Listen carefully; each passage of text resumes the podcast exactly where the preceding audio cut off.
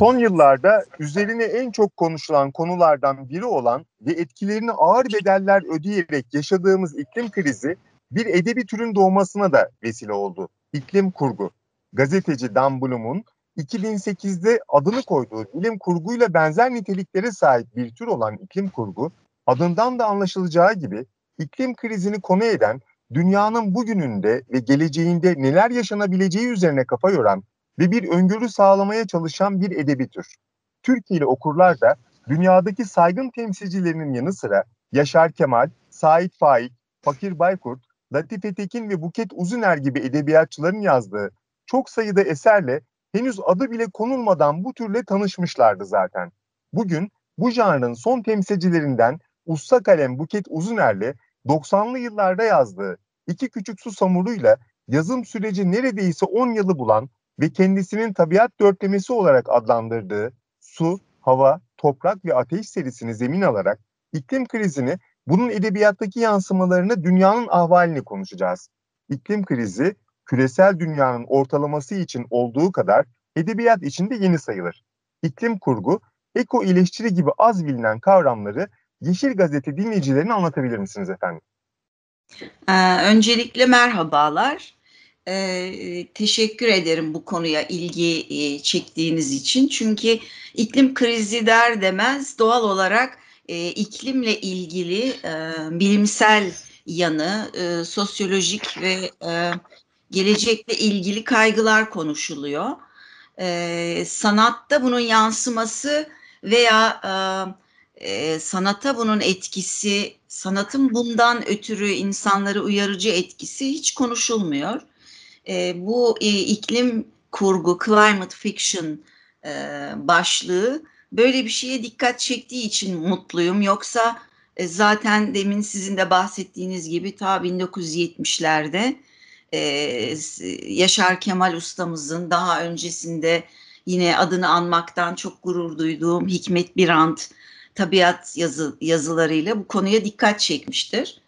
E, aslında tabii e, iklim krizi önceleri e, küresel ısınma olarak bahsediliyordu. Çevre sorunları diye bahsediliyordu.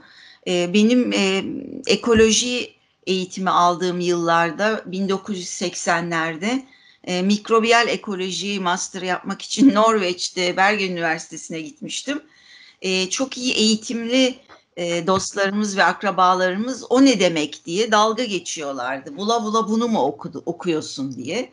Halbuki çöllerde ve buzullardaki ekstrem e, canlıları, mikrobiyolojik canlıları ancak mikroskopla ve elektron mikroskobuyla görülebilecek canlıları e, okumak üzere e, çalışıyordum.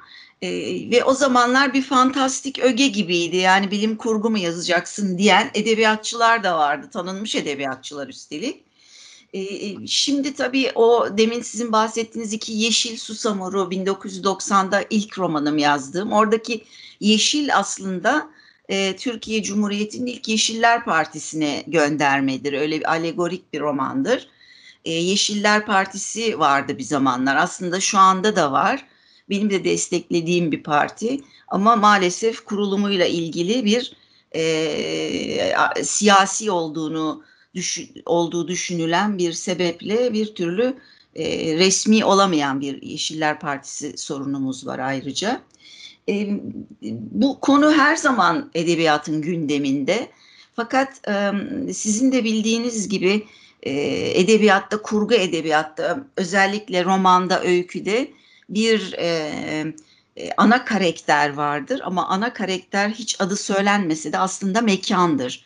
Yani e, Madame Bovary ya da e, Anna Karenina'yı alıp Paris yerine e, Londra'ya taşısanız Madame Bovary'yi ya da Anna Karenina'yı Moskova yerine İstanbul'a taşısanız bütün roman değişir. Yani mekan çok önemlidir. Ama e, şehirleşme, kentleşme meselesinden beridir biz e, hep kentleri ve özellikle Türkiye'de kentleşmeyi betonlaşma zannettiğimiz için e, beton çevresiyle yani toprağı, suyu, havasıyla değil daha çok şehirdeki betonlarla anlatmaya başladık. Yani eğer İstanbul söz konusuysa ya da e, İzmir'de geçiyorsa bir roman, e, İzmir'i anlatırken, mekan olarak anlatırken suyundan, havasından çok az bahsetmeye başladık. Biraz unuttuk tabiatı. E, tabii bu edebiyatçıların e, unuttuğu kısmı ama insanlık olarak yani homo sapiens olarak unuttuğumuz kısmı e, aslında kendimizi tabiatın efendisi sanmak gibi bir hatadır. E, bütün insanlık olarak bunu yaptık sadece bize özgü değil e, ve bir zamanlar tabiata tapan e, ninelerimiz ve dedelerimizi unutup onların tabiata duyduğu saygıyı unutup ona efendilik taslamaya başladık. Aslında e, çok tüketmek, e, tüketirken e, bunun e, kökeninin nereden geldiğini ve bu tabiatta e, çok tükettiğimiz örneğin ağaçları kes, kesme meselesi, denizlerde aşırı avlanma, e, işte çok karbon salınımı, e, kar, ekonomiyi karbona dayayarak elde ettiğimiz ve kendimizi medenileşmek, uygarlaşmak adı altında e, bir zamanlar tabiata çok saygı duyan, tapan insanlara ilkel deyip kendimizi uygar, gelişmiş zannetmemiz. Bütün bunlar hep insanın kendini çok önemsemesiyle ilgili meselelerdi. Bugün geldiğimiz yerde artık e, iklim sorunu, iklim krizine dönüşmüş vaziyette. Ve zannederim... Bir bağlantılı, bağlantılı bir şey soracağım hemen. Şimdi sizi Buyurun. geniş kesimler romancı, hikayeci ve gezi yazarı olarak biliyor. Ancak ekoloji, biyoloji ve çevre bilimi eğitimi almış bu alanda yerde çalışmış bir akademisyensiniz aynı zamanda. Bu kitapları yazarken eğitiminizin katkısı mutlaka çok olmuştur.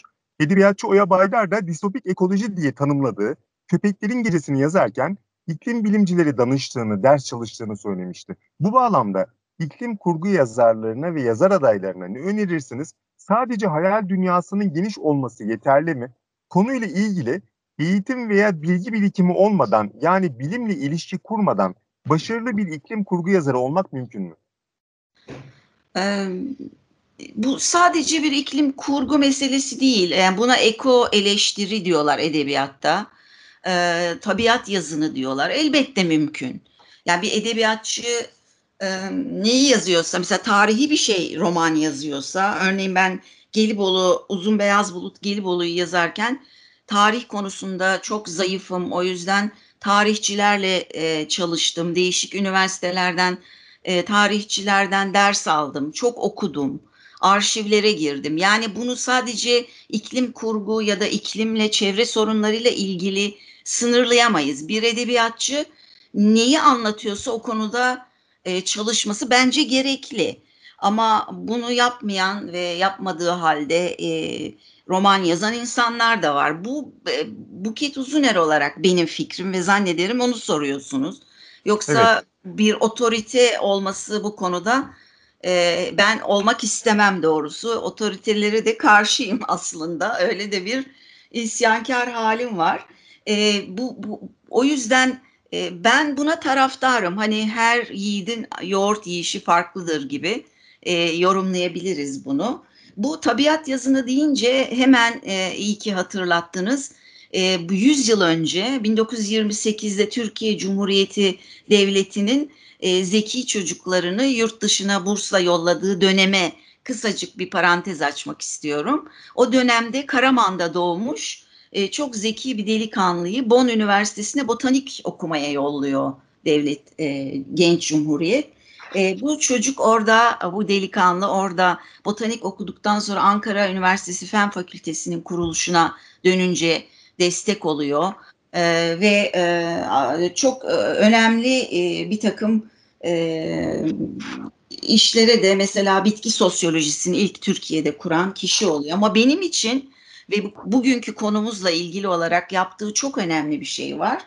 E, bu delikanlı daha sonra Profesör Hikmet Birant diye andığımız kişi aslında e, bahsettiğim kişi. 1957'de ve 72'de iki kitap yazıyor. Bu kitaplar aslında tabiatın da hakları olduğunu bize hatırlatan ve tabiatın haklarını da koruyan e, ana fikir olarak e, bizim edebiyatımızın e, ilk kitaplarından e, tabiat yazını bir anlamda iklim kurgu da denebilecek. Çünkü Bunlardan bir tanesi Dikmen, Ankara Dikmen'de bir alıç ağacıyla sohbet ediyor. Ee, insan dışı canlılara e, konuşma, e, diyalog hakkı tanıdığınızda o zaten edebiyat oluyor. Bir alıç ağacı sizinle konuşmaya başladığında, dertleştiğinde ve aslında ağaçların da birbiriyle iletişim kurduğunu, bizim insan dışı canlıların sanki sessiz, bizim gibi konuşmadıkları için onların hakları yokmuş gibi unuttuğumuz ve yediğimiz haklarını e, bu canlılara can katan aslında canlı ama ses katan demek daha doğrusu Hikmet Birant'ı ben çok büyük şükranla anıyorum ve o bizim aslında e, edebiyatımızda kültürel e, hazinelerimizden birisidir. Bu alıç ağacıyla sohbetler İş Bankası yayınlarından yeniden yayınlandı. E, herkesin kütüphanesinde bulunması gereken bir kitap diye düşünüyorum. Tabii bununla kalmıyor. 1945'lerde e, sizin demin saydığınız yazarlara ek olarak işte Halikarnas balıkçısının Aganta Burina Burinata 45'te yazıyor. Said Faik'in öyküleri, Yaşar Kemal'in Deniz Küstü ve Kuşlar da Gitti aklıma gelen, Necati Cumalı'nın Susuz Yazı, e, Kaplumbağalar var Fakir Baykurt'un ve tabii kendi kuşağımdan Latife Tekin'in Berci Krist'in Çöp Masalları. Bu sorunuza çok güzel bir örnek Latife'nin bu kitabı. E, çünkü Latife'nin böyle bir araştırma yapmadan ama çöpler üzerinden ve çöplerin dönüşümü e, ve atıklarla ilgili e, muhteşem bir e, yazın serüveni diyebileceğim Berci Krist'in çöp masalları var. Birkaç tane de izninizle çok önemli dünya edebiyatında e, bu tabiat yazını ve eko eleştiriye girdiğimizde felsefeciler de arada e, var. E, çok önemlilerinden bir tanesi Henry David Thoreau'nun meşhur Walden eseri var ve onun mutlaka hepimizin bildiği politik bir tavrı var. Sivil itaatsizlik kavramını ilk defa ortaya atan kişi. E, toprak etiğinin babası, toprağın etiği, hakları olduğunu bize e, tekrar hatırlatan Aldo Leopold çok önemli. Bir de e, e, e, Rachel Carson var. Bu da Sessiz Bahar kitabıyla çok önemli ve pestisitlerin yani e, böcek öldürücü zehirlerin toprağa ve bitkilere katıldığı için sulardan ve o bitkilerden bize dönerek nasıl kansere yol açtığını anlattığı e, çok önemli Sessiz Bahar kitabından da e, bahsetmek durumundayım. Efendim e, siz doğanın da hakları olduğunu söylediniz. Hemen e, onunla bağlantılı bir şey sormak istiyorum. İklim krizine bağlı aşırı sıcak, sel, kuraklık, fırtına gibi felaketler bu oranda artmaya devam ederse 50 yılda dünyadaki türlerin %50'sinin yok olacağı hesaplanıyor. Buna karşın evet. küresel ısınma yalanı yazıları halen dolaşımda. Bu inkarcılığa karşı bir edebiyatçı olarak nasıl bir barikat kurmayı önerirsiniz? Ee, tabii bugün e, içinde bulunduğumuz bu Covid salgınında da aşı karşıtları var. E, benzer bir şey bu e, iklim krizi olmadığına inan krizi olduğuna inanmayanlara zaten on, o kitlenin e, aşının da çok tehlikeli ve zararlı olduğuna inananlarla e, aynı kişiler olduğunu düşünmekte bir sakınca görmüyorum ben. Hatta dünyanın düz olduğunu hala inananlar var. E, bunun olması normal fakat bunun bu kadar çok olması normal gelmiyor bana. Bu da herhalde dezenformasyonla çok ilgili. E, bir zamanlar cennetin cennette parsel parsel arsa satan papazlar hatta e, papalıktan e, metinler olduğunu da biliyoruz. Bunlar kanıtlanmış şeyler. O yüzden insanların arasında böyle bu tür düşünenler her zaman olacak. Ama bu kadar bilgi çağında bunların düşünülmesi üzüyor elbette. Burada ben e, şöyle düşünüyorum. Zannederim edebiyatın bir sorumluluk alanı var. Ben buna inananlardan birisiyim. Yani iklim kriziyle ilgili olarak edebiyatçılara bir sorumluluk düşüyor mu diye bir soru ortaya atılabilir. Şöyle bir örnek vermek istiyorum. Ee, örneğin uçağa bindiğimizde e, pilot birden e, mikrofonu alsa ve ey insanlık kemerlerinizi bağlayın. e, acilen karbonsuz ekonomiye geçmemiz gerekiyor dese herhalde güleriz ya da e, bir akademisyen üniversitede bunu söylese e, not alınır ve sadece belli bir kitle buna inanır. Ama e, eserleri, romanları çok okunan, dünya çapında sevilen ve önemsenen bir yazar bir hikayenin içinde çok sağlam ve sevilen bir karaktere bunu söylettiği zaman e, o hikayenin içine giren okur bundan etkilenir. Bunu neden buna inandığımı şöyle açıklayayım.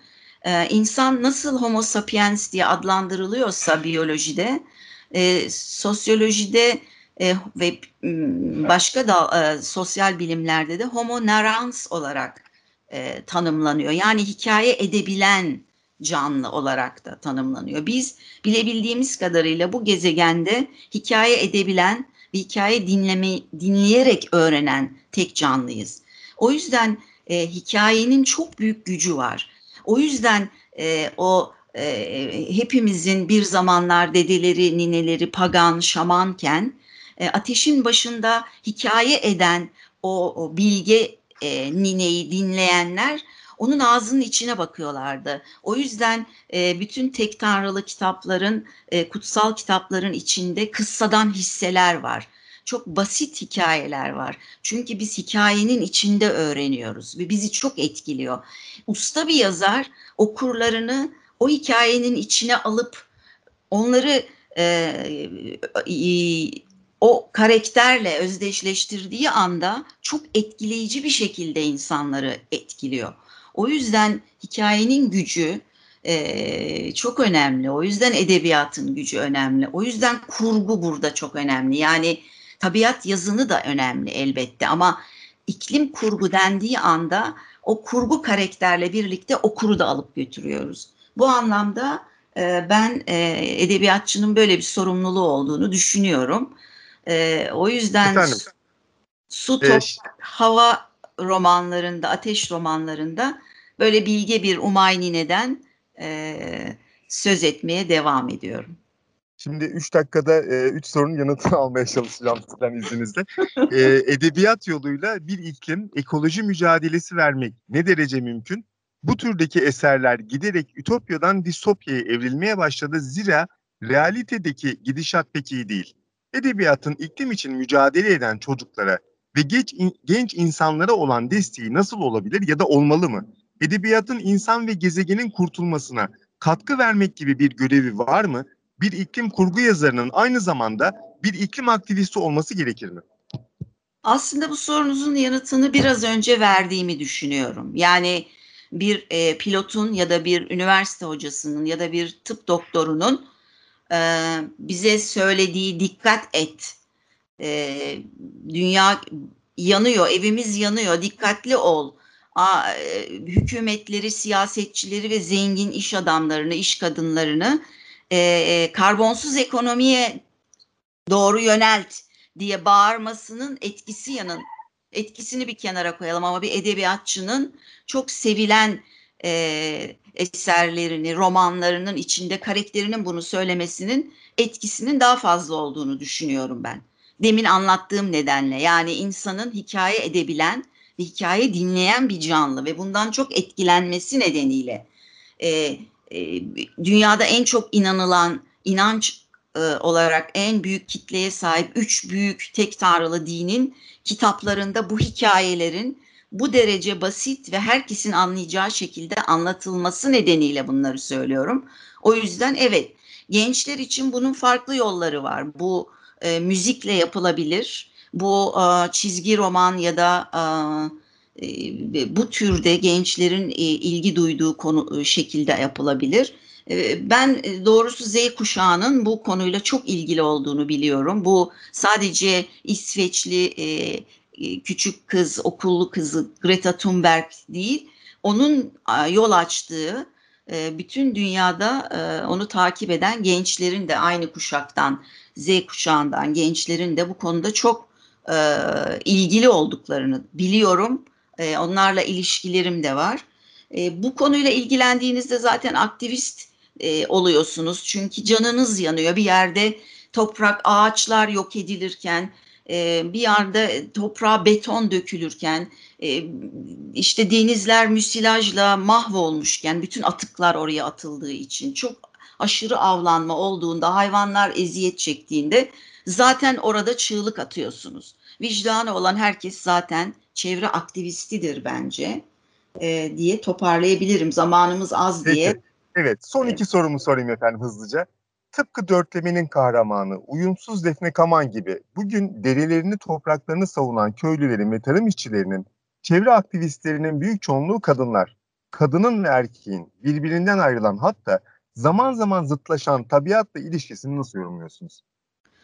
Ee, Kadınlar e, sadece e, tabiat ana diye bütün dillerde ana annelik vas vasfından ötürü e, tabiatla özdeşleştirilmiyorlar.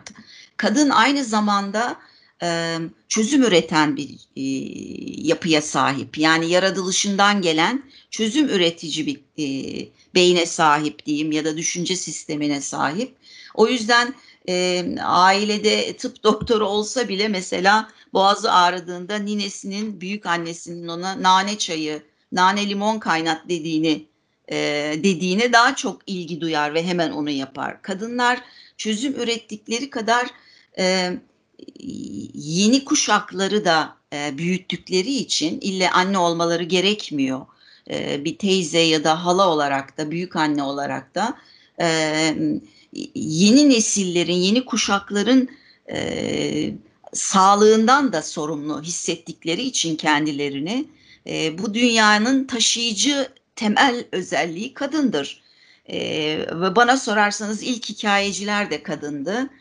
John Berger'ın gökteki yıldızlara ilk isim veren e, atalarımız ilk hikayecilerdir der. Beni büyüleyen bir cümledir bu. Ben onların o atalarımızın ata ninelerimiz olduğunu düşünüyorum. Çok e, yaratıcı ve aynı anda birçok sorunu bir arada düşünebilen e, bir e, kapasiteye sahiptir kadınlar ve benim kız neşesi diye adını koyduğum her durumda e, ortalığı ortalığı toparlayacak ve çözüm üretecek ve hayatın devamının aslında tabiatta olduğunu çok farkında bir yapıya sahiptirler. O yüzden kadın çiftçiler en öndedir. O yüzden dünya ne zaman savaşlarla, hastalıklarla sarsılsa kadınlar ortaya çıkar, e, gelecek kuşakları ve şimdi hayatta kalanları toparlarlar. O yüzden 21. yüzyılın yeniden e, kadın yüzyılı olacağını eğer e, dünyada kalmayı canlı olarak insanlar devam edecekse kadın yüzyılı olacağını düşünüyorum. E, bu dertten, bu beladan kurtulabiliriz. Ne zaman e, hep birlikte yan yana durabilirsek ve e, siyasetçilerle zenginleri e, karbonsuz ekonomiye ikna edebilirsek. Bunu yaparsak hala kurtulma şansımız var. Bunu bir biyolog olarak da söylüyorum. E, ama e, dediğim gibi yan yana durmayı başarmamız lazım. Çünkü aslında biyolojide de coğrafyacılar da bilir. Sınırlar insan icadıdır. Sınır da yok, ırk da yok. Aslında hepimiz aynı ailenin insanlarıyız ve e, e, uzaya çıktığınızda e, milyonlarca gezegen arasında bir tane bizim mavi gezegenimiz var. O da evimiz. Bunu kabul etmeden hiçbir sorunumuzu çözemeyeceğiz diye düşünüyorum. Efendim aslında son soruma da e, siz bu ifadenizle yanıt verdiniz. E, doğayla, insanla olan e, halen umut var mı sorusunun yanıtını da verdiniz. Ben size çok teşekkür ediyorum. Konuğumuz değerli yazar e, ve çevre bilimci akademisyen Buket Uzuner'di. E, farklı bir konu ve konukla yine görüşmek üzere. Hoşçakalın.